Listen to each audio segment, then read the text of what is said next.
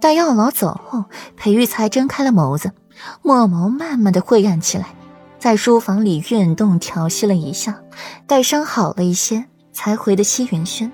一路上，几个小丫鬟战战兢兢的跟在裴玉后面。温玉被裴玉斜视一眼，立刻懂了裴玉的意思，拦住其他人，乖乖的在外面等着。撤去这道禁制，才推开门进去，看到地上的血迹，本就冷淡的眉眼愈发的寒冷。外室没见着顾阮，便大步朝内室走去。才进去，便看到顾阮手上沾满了血，脸色发白，靠坐在一边。怎么，来瞧我死没死？看到裴玉沉吟着一张脸进来，顾阮凤眸晕染开满满的嘲讽。裴玉垂眸走近几步，微不可察的叹一口气，随即墨眸呈现一丝可惜。还有力气说话，那也应该还有力气伺候男人吧。目光落在顾然手腕处的血迹斑驳上，强迫着自己移开视线。你无耻！顾然被裴玉说话大胆的行径给气红了脸。果然，男人都是用下半身思考的生物。与自家的夫人帐中欢，怎么能叫做无耻啊？软软。若是为夫见到你没这种想法，你才该要哭了。裴玉冷笑两声，胸口沉闷，仿佛有一块石头压在那里，令人喘不过气。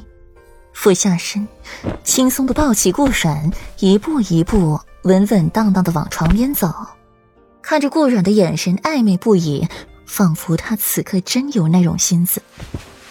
裴玉，你放我下来！顾然扑腾着双脚。手拍打着裴玉的胸口，眸中一片惊慌。他不要来了，叫什么。那三天还没叫够是不是？裴玉被顾软吵得心里烦。平时那么一个冷静自持、安静的一个女人，居然也有这么吵闹的时候。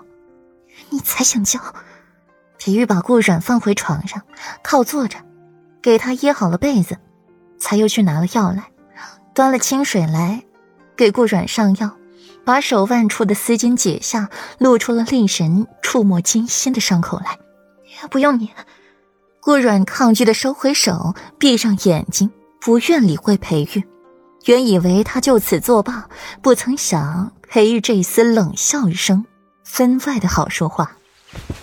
你不用，外面那群丫鬟可是用得上为夫的。软软不是都说了吗？像为夫这种饥不择食的男人，路边的野花烂花，只要是想了都会采，更别提家里精心养的小花了。哼！裴玉冷冷一笑，毫不掩饰他此刻的阴冷，说话更是让人有种如坠深渊的寒冷。你敢！顾染凤眸凌厉的去瞪裴玉。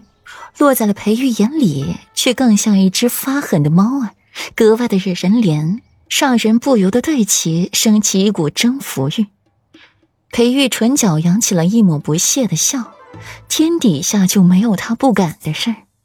裴玉拽过了顾软的手，给他清理着伤口，语调悠然：“软软，不要试图惹怒为夫，不然受苦的还是你。”顾阮合上眸了，不搭理裴玉，任他作为。